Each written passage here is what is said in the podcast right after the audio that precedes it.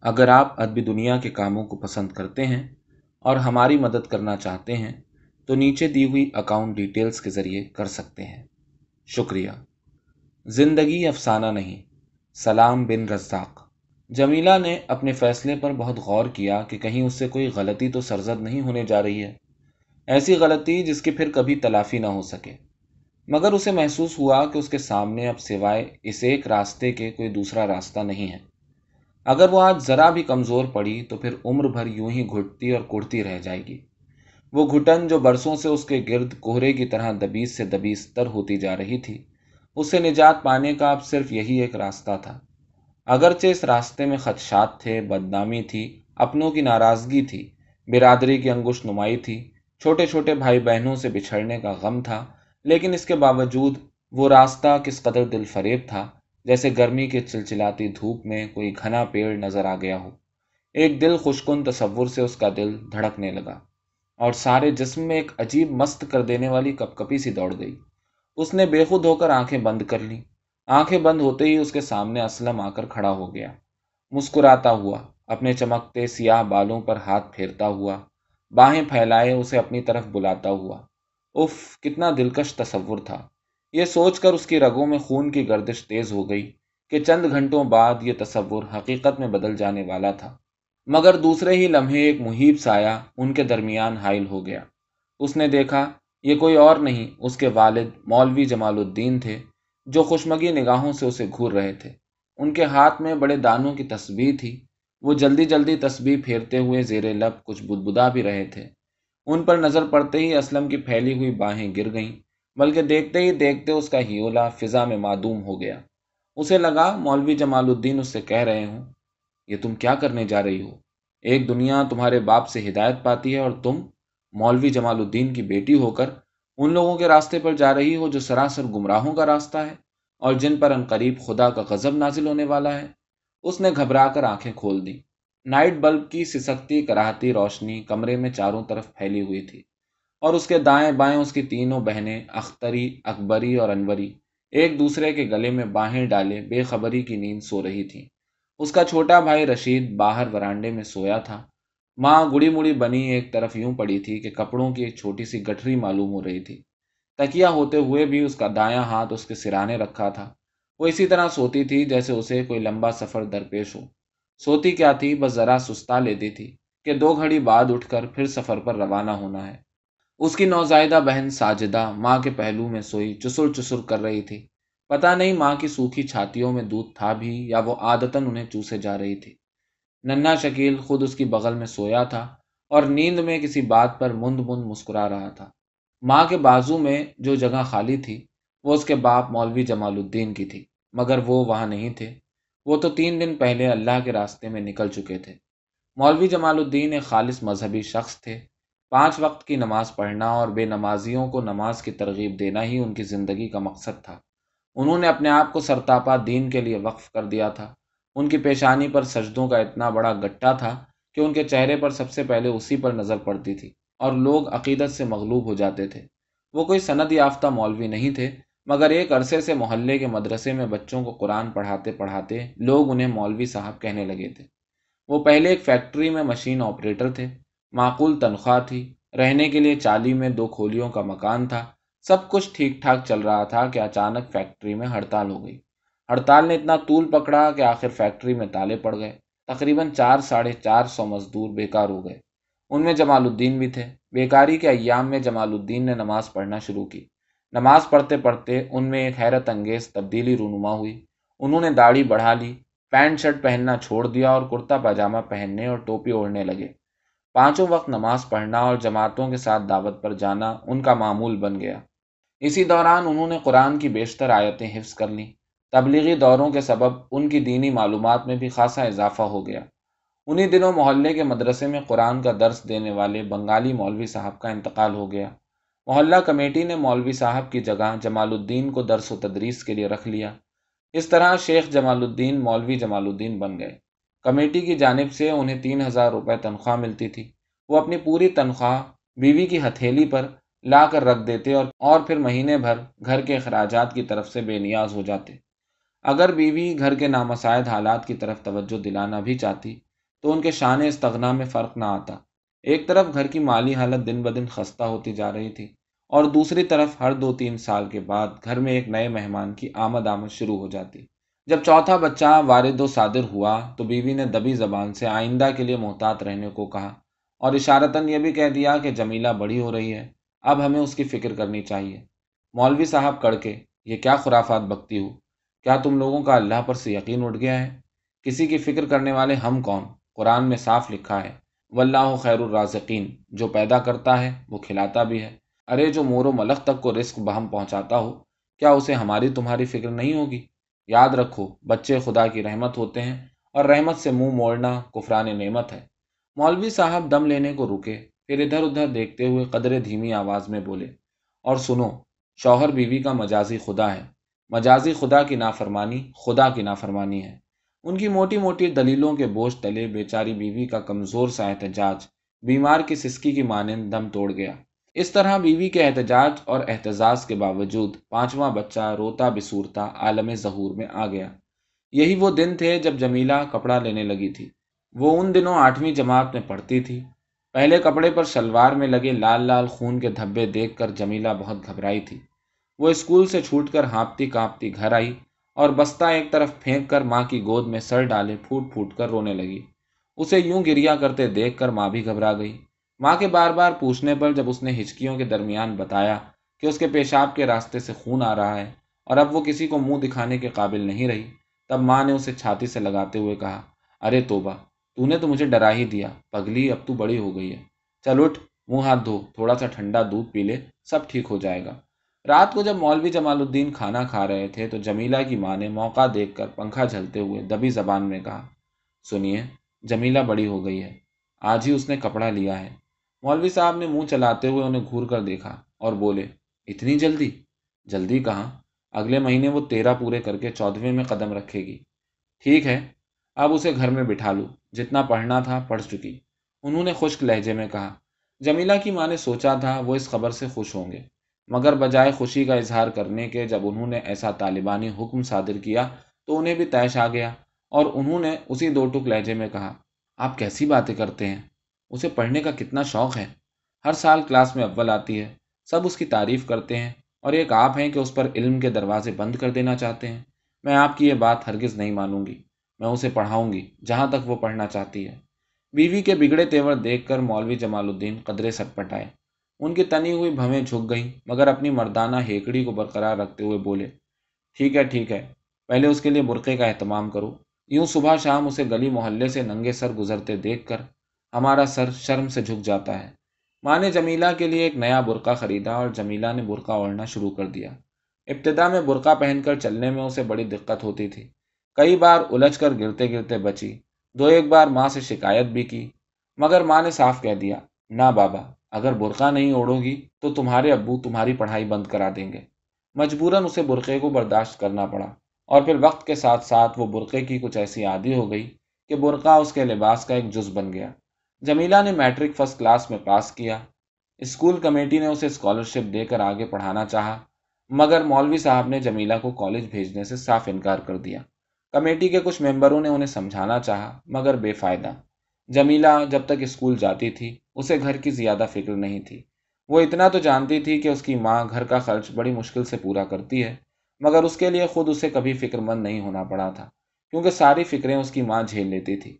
اسے اپنی ماں کو دیکھ کر اونچی عمارتوں پر لگی برق موصل کی وہ فولادی چھڑی یاد آ جاتی تھی، جو کڑکتی بجلیوں کا سارا زور اپنے اندر جذب کر کے عمارت کو تباہ ہونے سے محفوظ رکھتی ہے۔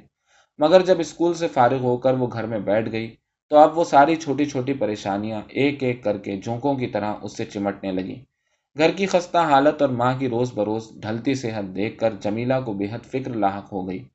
اس پر جب ماں چھٹی دفعہ امید سے ہوئی تو اس نے دل ہی دل میں اپنے باپ مولوی جمال الدین کو بہت کوسا اسی دوران اس نے چپکے چپکے ایک پرائیویٹ ادارے سے نرسری کا ایک سال کا مراسلاتی کورس کر لیا۔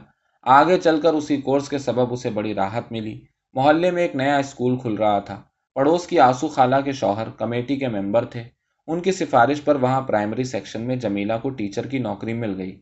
جمیلہ نے جب اپنی پہلی تنخواہ ساڑھے چار ہزار روپے لا کر اپنی ماں کی ہتھیلی پر رکھے تو ایک حیرت ناک خوشی سے اس کے ہاتھ کانپنے لگے۔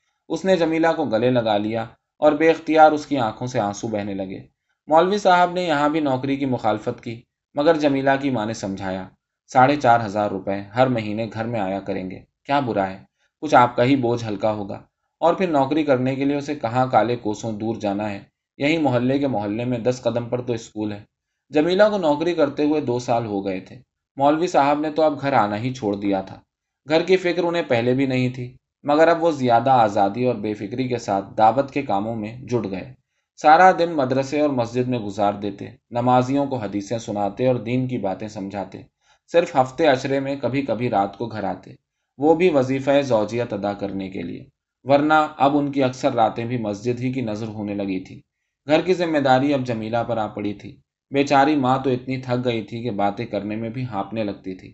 مگر اس حال میں بھی ڈیڑھ سال پہلے ساتواں بچہ پیدا ہو گیا تھا۔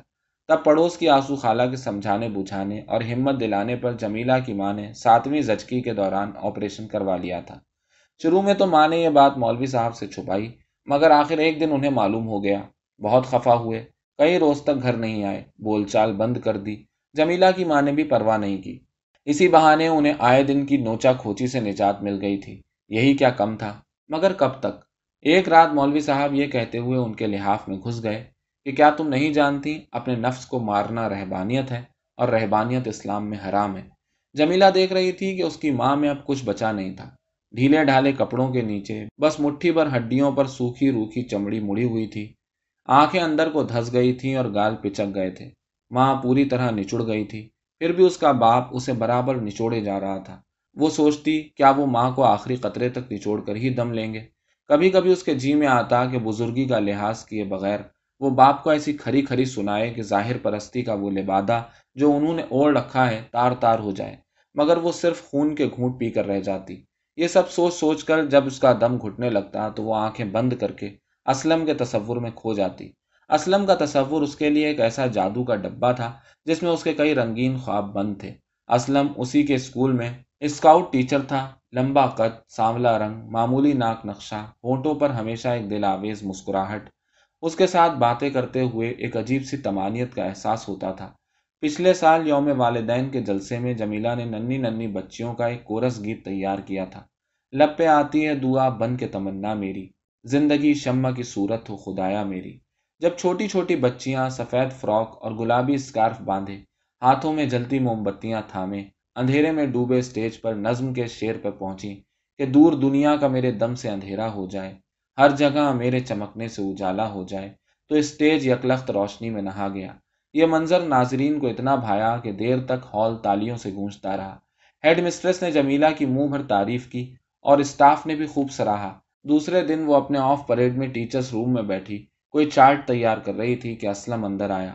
اس نے سب سے پہلے اسے کل کے کامیاب کورس گیت پر مبارکباد دیتے ہوئے کہا، آپ کا کورس گیت تو جلسے کی جان تھا۔ اس نے ایک شرمیلی مسکراہٹ کے ساتھ اس کا شکریہ ادا کیا اور گردن جھکا کر اپنے کام میں منہمک ہو گئی، مگر اس کا دھیان اسلم کی ہی طرف تھا۔ وہ رومال سے اپنی پیشانی کا پسینہ پوچھ رہا تھا۔ چند لمحوں تک کمرے میں سناٹا چھایا رہا۔ پھر اسلم کی آواز کمرے میں ابھری۔ جمیلہ صاحبہ، میں آپ سے کچھ کہنا چاہتا ہوں۔ جمیلہ نے چونک کر گردن اٹھائی۔ اس کے دل کی دھڑکن بڑھ گئی تھی۔ اسلم دیوار پر لگے کیلنڈر کی طرف منہ کیے کھڑا تھا۔ اس نے جمیلہ کی طرف مڑے بغیر کہا اگر میری ماں یا بہن ہوتی تو میں انہی کے ذریعے یہ بات کہلواتا۔ وہ لمحے بھر کو رکا اور پھر بولا، کیا آپ میری شریک زندگی بننا پسند کریں گی؟ اسلم کی مسکراتی آنکھوں میں غم آلود متانت تیر رہی تھی۔ اس وقت جمیلہ کو اسلم پر بہت پیار آیا تھا۔ اس کا جی چاہا، وہ اٹھے، کچھ بولے نہیں، بس اس کے گال پر چٹ سے ایک بوسا سبت کر دے۔ مگر وہ ایسا کچھ نہیں کر سکی۔ نظریں جھکائے دھڑکتے دل کے ساتھ چپ چاپ بیٹھی رہی۔ قدرے توقف کے بعد اسلم نے پھر کہا میں آپ کے جواب کا منتظر ہوں۔ جمیلہ نے آہستہ آہستہ اپنی جھکی ہوئی پلکیں اوپر اٹھائیں۔ اسلم سراپا التماس بنا اسی کی طرف دیکھ رہا تھا۔ جمیلہ صرف اتنا کہہ سکی، آپ ہمارے گھر آئیے نا۔ اور فوراً پلکیں جھکا لی سنا ہے آپ کے والد صاحب بہت سخت ہیں۔ میری ماں بہت اچھی ہیں۔ جمیلہ نے بے ساختہ کہا اور دونوں ہاتھوں سے اپنا چہرہ چھپا لیا۔ جمیلہ کی صدا نے اسلم کے رگو پے میں بجلی سی دوڑا دی۔ اس کا رواں رواں کھیل اٹھا۔ اس نے جھک کر صرف اتنا کہا، شکریہ اور کسی شرابی کی طرح مستی سے جھومتا ہوا اسٹاف روم سے باہر نکل گیا۔ اس طرح چند لمحوں میں محبت کی وہ ساری منزلیں طے ہو گئیں، جو بعض اوقات برسوں کی مسافت میں بھی سر نہیں ہوتی۔ پچھلی عید پر اسلم ان کے گھر عید ملنے کے بہانے آیا۔ جمیلا نے ماں سے اشارتاً اسلم کے بارے میں بتا دیا تھا۔ اسلم کو دیکھ کر ماں تو نہال ہو گئی، مگر مولوی جمال الدین ٹال گئے۔ شاید اب ہر ماہ ساڑھے چار ہزار روپے کی رقم سے دستبردار ہو جانا ان کے لیے آسان نہیں تھا۔ چند روز بعد جب اسلم نے جمیلا سے اس کے والد کا ارادہ معلوم کرنا چاہا، تو جمیلا نے سر جھکا لیا۔ اس کی آنکھوں میں آنسو آ گئے۔ اسلم اب جمیلا کی خاموشی کی زبان بھی سمجھنے لگا تھا۔ اور یہ تو اس کے آنسو تھے جو اس کا کلیجہ چیر کر نکلے تھے۔ اس نے آہستہ سے اس کا ہاتھ پکڑ لیا۔ انگلی سے اس کی ٹھوڑی اوپر اٹھائی اور اس کی آنکھوں میں جھانکتا ہوا پیار سے بولا، جمی، تم ایک بہادر لڑکی ہو۔ آنسو بہا کر کمزور مت بنو۔ کوئی نہ کوئی سبیل نکل ہی آئے گی۔ میں ہوں نا تمہارے ساتھ۔ اسلم نے میں ہوں نا تمہارے ساتھ والا فقرہ آنکھیں جھپکا کر ایک دل آویز مسکراہٹ کے ساتھ کچھ اس اعتماد سے کہا کہ اس کے دل کا سارا غبار کائی کی طرح چھٹ گیا اور وہ روتے روتے مسکرا کر بے اختیار اس کے گلے لگ گئی۔ آہ، کتنا سکون تھا اس کی باہوں میں۔ جب اس نے اس کی چوڑی چھاتی پر اپنا سر ٹکایا تو اسے لگا، یہ دنیا ایک معمولی گیند ہے جسے وہ جب چاہے ٹھوکر سے اڑا سکتی ہے۔ اسلم اس کے کان میں پھس پھسا رہا تھا۔ تم فکر مت کرو پونے میں میرے رشتے کے ایک چچا رہتے ہیں۔ ایک آدھ مہینے اور انتظار کر کے دیکھتے ہیں۔ اگر تمہارے ابا کے دماغ کی برف نہیں پگھلی، تو اگلے مہینے میں خود اپنے چچا کو لے کر تمہارے گھر آ دھمکوں گا، تمہارا ہاتھ مانگنے۔ اگر وہ تب بھی نہ مانے تو تو کیا؟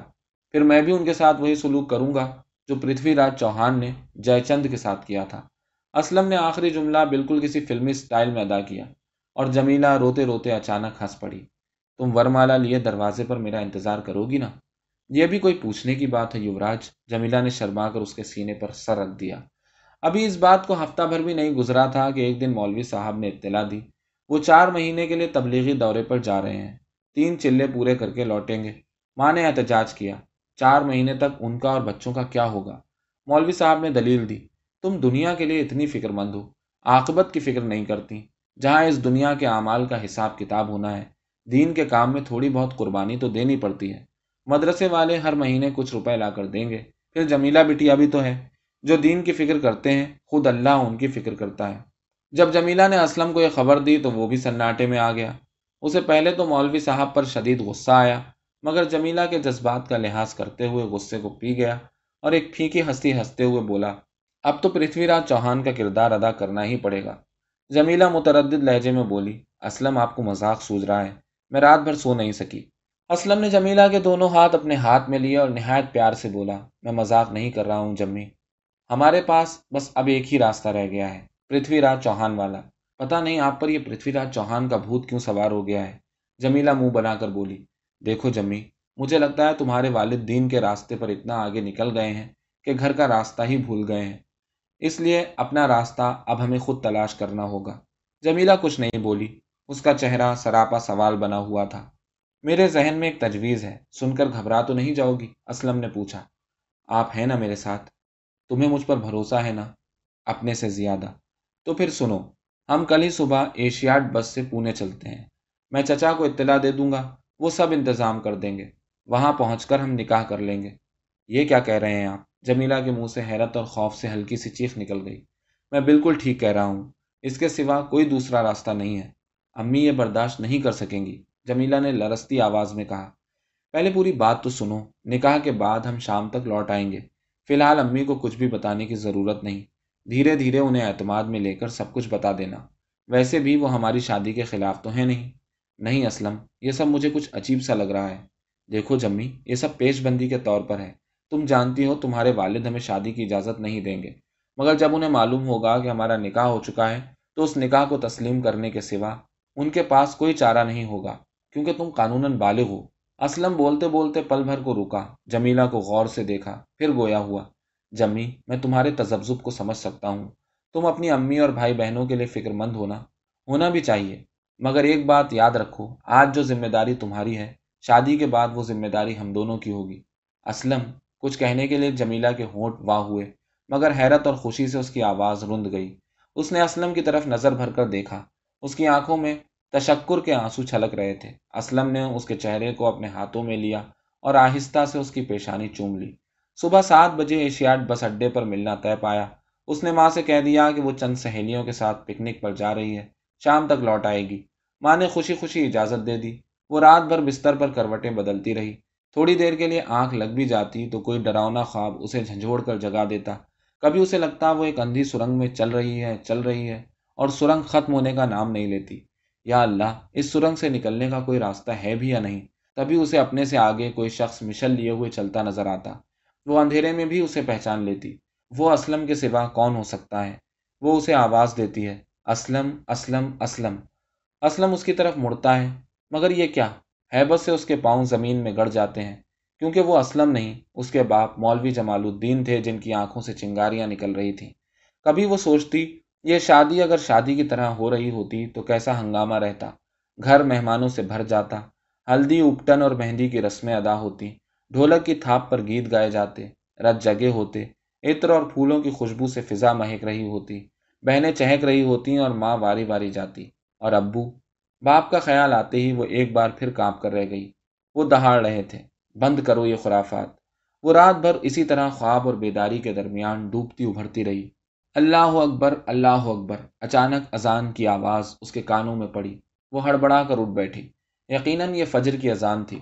جلدی جلدی منہ دھویا، وضو کیا اور مسلح بچھا کر نماز کے لیے کھڑی ہو گئی۔ اس کی بہنیں، بھائی اور ماں اسی طرح بے خبر سو رہے تھے۔ اس نے نماز ختم کر کے دعا کے لیے ہاتھ اٹھائے۔ معمول کے مطابق وہ زیر لب دعا مانگنے لگی۔ رب اکفر و ارحم وان خیر الرحمین اے میرے پروردگار، ہمارے قصور معاف کر اور ہمارے حال پر رحم فرما۔ اور تو سب رحم کرنے والوں سے بہتر ہے۔ دعا مانگتے مانگتے اچانک اس پر کپ کپی سی تاری ہو گئی اور اس کی آنکھوں سے آنسو روا ہو گئے۔ سینے میں ایک تیز بگولا سا اٹھا۔ حلق میں ایک زخمی پرندہ پھڑپھڑایا۔ قریب تھا کہ وہ ہچکیاں لے کر رونے لگتی۔ اس نے اپنے دوپٹے کا پلو پوری قوت سے اپنے منہ میں ٹھونس لیا۔ دو تین ہچکیاں پلو میں جذب ہو گئیں۔ فرتے جذبات سے اس کا سانس پھول رہا تھا۔ وہ جلدی سے اٹھی، مٹکے سے پانی لیا اور گٹ گٹ پورا گلاس حلق سے اتار گئی۔ دھیرے دھیرے سانسیں معمول پر آ گئیں۔ اتنے میں اس کی ماں کی ننداسی آواز آئی۔ جمیلا چائے بنا دوں؟ ایک کپ چائے پیتے جا۔ اس نے جلدی سے کہا، نہیں ماں، میں کینٹین میں پی لوں گی۔ دیر ہو رہی ہے، تم آرام کرو۔ سنبھال کر جانا بیٹا۔ تم فکر مت کرو ماں۔ اللہ حافظ۔ جمیلا نے برقع اوڑھا اور اپنا شولڈر بیگ لے کر باہر نکل گئی۔ چند قدم پر ہی اسے آٹو مل گیا۔ اس نے آٹو میں بیٹھتے ہوئے کلائی کی گھڑی دیکھی۔ پونے سات ہو رہے تھے۔ سوا سات بجے کی بس تھی۔ وہ پندرہ بیس منٹ میں بس اڈے پر پہنچ جائے گی۔ وہ عام طور پر محلے سے باہر نکلنے کے بعد اپنا نقاب اٹھا دیا کرتی تھی، مگر اب کی احتیاطاً اس نے نقاب نہیں اٹھایا۔ آٹو جو ہی ڈپو میں داخل ہوا، اس کی نظر اسلم پر پڑ گئی۔ وہ کاندھے سے ایک جھولا لٹکائے ہاتھ میں اخبار لیے اسی کا انتظار کر رہا تھا۔ اس نے آٹو والے کو پیسے دیے اور آٹو سے اتر گئی۔ اس نے اپنا نقاب الٹ دیا۔ اسلم لپک کر اس کے پاس آیا۔ جمی، تم نے آج کا اخبار دیکھا؟ وہ کچھ گھبرایا ہوا سا تھا۔ نہیں، کیوں؟ آؤ میرے ساتھ۔ وہ کینٹین کی طرف بڑھ گیا۔ جمیلا نے دوبارہ چہرے پر نقاب ڈال لیا اور اس کے پیچھے چلنے لگی۔ اسلم کو پریشان دیکھ کر وہ خود بھی پریشان ہو گئی۔ اس کے دل میں سینکڑوں وسوسے کل بلانے لگے۔ کینٹین میں پہنچ کر انہوں نے کونے کی ایک میز منتخب کی۔ اور جب آمنے سامنے بیٹھ گئے، تب اسلم نے ادھر ادھر دیکھتے ہوئے دھیرے سے کہا، جمی، ہمیں اپنا پروگرام ملتوی کرنا پڑے گا۔ کیوں؟ جمیلا کا وسوسہ خوف کی شکل اختیار کرتا جا رہا تھا۔ سرحد پر مولوی صاحب اور ان کے ساتھیوں کو گرفتار کر لیا گیا ہے۔ یا اللہ جمیلا پر جیسے بجلی گر پڑی۔ ہمت سے کام لو۔ اسلم نے اس کے ہاتھ پر ہاتھ رکھتے ہوئے کہا، آپ سے کس نے کہا برقعے میں جمیلا کی آواز کانپ رہی تھی؟ اخبار میں چھپا ہے، وہ جماعت کے ساتھ سرحد کے پاس سے گزر رہے تھے کہ سیکیورٹی والوں نے سرحد پار کرنے کے شبے میں انہیں گرفتار کر لیا۔ بعض پرس کرنے کے لیے انہیں قریب کی چوکی میں لے گئے ہیں۔ جمیلا رونے لگی۔ جمی، سنبھالو اپنے آپ کو۔ وہ اکیلے نہیں ہیں، پوری جماعت ان کے ساتھ ہے۔ شبے میں گرفتار کیا ہے۔ کل پرسوں تک خبر آ جائے گی کہ چھوڑ دیے گئے۔ جمیلا کچھ نہیں بولی، مگر برقعے کے اندر اس کا بدن لرز رہا تھا۔ رہ رہ کر ایک آدھ سسکی بھی نکل جاتی تھی۔ جمیلا اس طرح ہمت ہارو گی تو گھر والوں کا کیا ہوگا؟ چلو، میں تمہیں آٹو میں بٹھا دیتا ہوں۔ تم گھر پہنچو۔ ایک آدھ گھنٹے کے بعد میں بھی پہنچتا ہوں۔ میں اسکول کمیٹی کے چیئرمین انصاری صاحب سے بھی بات کروں گا۔ کچھ نہ کچھ راستہ نکل آئے گا۔ یہ اکیلے مولوی صاحب کا نہیں۔ پوری جماعت کا مسئلہ ہے۔ لو، تھوڑی چائے پی لو۔ پھر چلتے ہیں۔ قارئین کرام یہاں تک پہنچنے کے بعد افسانہ نگار، افسانے کو ایک پر امید نوٹ پر ختم کرنا چاہتا تھا کہ جمیلہ گھر آ گئی۔ اسلم نے اسے وعدہ کیا کہ حالات معمول پر آتے ہی وہ دونوں شادی کر لیں گے۔ جمیلہ کو اسلم پر پورا یقین ہے کہ وہ اپنا وعدہ ضرور پورا کرے گا۔ مگر قارئین کرام زندگی افسانہ نہیں ہے۔ افسانہ نگار کو یہ اختیار ہوتا ہے کہ وہ افسانے کو جہاں چاہے ختم کر دے یا جس طرف چاہے موڑ دے۔ مگر زندگی کے تیز و تند دھارے پر کسی کا اختیار نہیں ہوتا۔ افسانہ نگار کا بھی نہیں۔ بعض اوقات زندگی کا بہاؤ اس قدر تیز ہوتا ہے کہ اس کا قلم بھی ایک حقیر تنکے کی طرح بہہ جاتا ہے۔ یہاں بھی ایسا ہی ہوا۔ ڈیڑھ مہینے تک حراست میں رکھنے کے بعد پولیس نے مولوی جمال الدین کو رہا کر دیا۔ کیونکہ پولیس ان کے خلاف کوئی ثبوت مہیا نہیں کر سکی۔ رہائی کے بعد وہ ایک لٹے پٹے مسافر کی طرح پریشان حال، شکستہ خاطر گھر لوٹ آئے۔ مگر گرفتاری کی ذلت اور رسوائی نے انہیں توڑ کر رکھ دیا۔ آتے ہی ایسے بیمار ہوئے کہ پندرہ دن میں ہی اللہ کو پیارے ہو گئے۔ صدمے سے جمیلہ کی ماں کو فالج ہو گیا اور وہ بستر سے لگ گئی۔ چھوٹا بھائی رشید ایس ایس سی میں فیل ہو گیا۔ پھر پتہ نہیں کیسے وہ جیب قطروں کی ایک ٹولی کے ہتھے چڑھ گیا اور ٹرینوں اور بسوں میں لوگوں کے پاکٹ مارنے لگا۔ ایک دن پکڑا گیا اور چلڈرنس ہوم بھیج دیا گیا۔ اسلم جمیلہ کا کب تک انتظار کرتا۔ اس نے پونے میں اپنے چچا کی لڑکی سے شادی کر لی۔ اور وہیں کسی اسکول میں ملازم ہو گیا۔ جمیلہ کی ایک بہن اختری جو کالج میں پڑھ رہی تھی، ایک دن کالج گئی اور پھر واپس ہی نہیں آئی۔ پتا چلا کہ وہ گلی کے ایک آدھ چھوکرے کے ساتھ بھاگ گئی ہے۔ باقی دونوں بہنیں بھی اپنی اپنی جماعتوں میں فیل ہو کر گھر بیٹھ گئیں۔ تین سال ہو گئے۔ فالد زدہ ماں چارپائی پر پڑی موت کا انتظار کر رہی ہے۔ مگر موت ہے کہ دہلیز پر کھڑی اسے گھورتی رہتی ہے، پر اندر نہیں آتی۔ پہلے ماں جمیلہ کو دیکھ دیکھ کر روتی رہتی تھی۔ مگر اب اس کی آنکھیں خشک جھیلوں کی مانند ویران ہو گئی ہیں۔ بس خالی خالی نظروں سے جمیلہ کو آتے جاتے ٹکر ٹکر دیکھتی رہتی ہے۔ جمیلہ کے بالوں میں چاندی کے تاروں کا اضافہ ہو رہا ہے۔ سال بھر پہلے صبح بال بناتے بناتے جب بالوں میں اسے پہلا چاندی کا تار نظر آیا تھا تو اس کا دل دھک سے رہ گیا تھا۔ وہ اس رات بہت روئی تھی۔ دوسرے دن اس نے بڑی احتیاط سے چاندی کے تار کو نوچ ڈالا۔ مگر اب تو اس کے بالوں میں کئی تار نکل آئے ہیں۔ اس نے انہیں نوچنا چھوڑ دیا ہے۔ پہلے جب اسے اسلم کی یاد آتی تھی تو راتوں کے تکیے میں منہ کھبو کر چپکے چپکے روتی تھی۔ مگر رفتہ رفتہ اس کے دل میں اسلم کی تصویر کے نقوش دھندلے پڑنے لگے۔ اور اب تو ماضی کا ہر نقش اس کے دل سے مٹ چکا ہے۔ کیا آپ جمیلہ سے واقف ہیں؟ آپ کے گھر سے دو تین گھر چھوڑ کر ہی تو رہتی ہے وہ۔ آپ نے اسے ضرور دیکھا ہوگا، مگر پہچان نہیں پائے ہوں گے، کیونکہ وہ آج بھی برقع اڑتی ہے اور اس کے چہرے پر نقاب پڑا رہتا ہے۔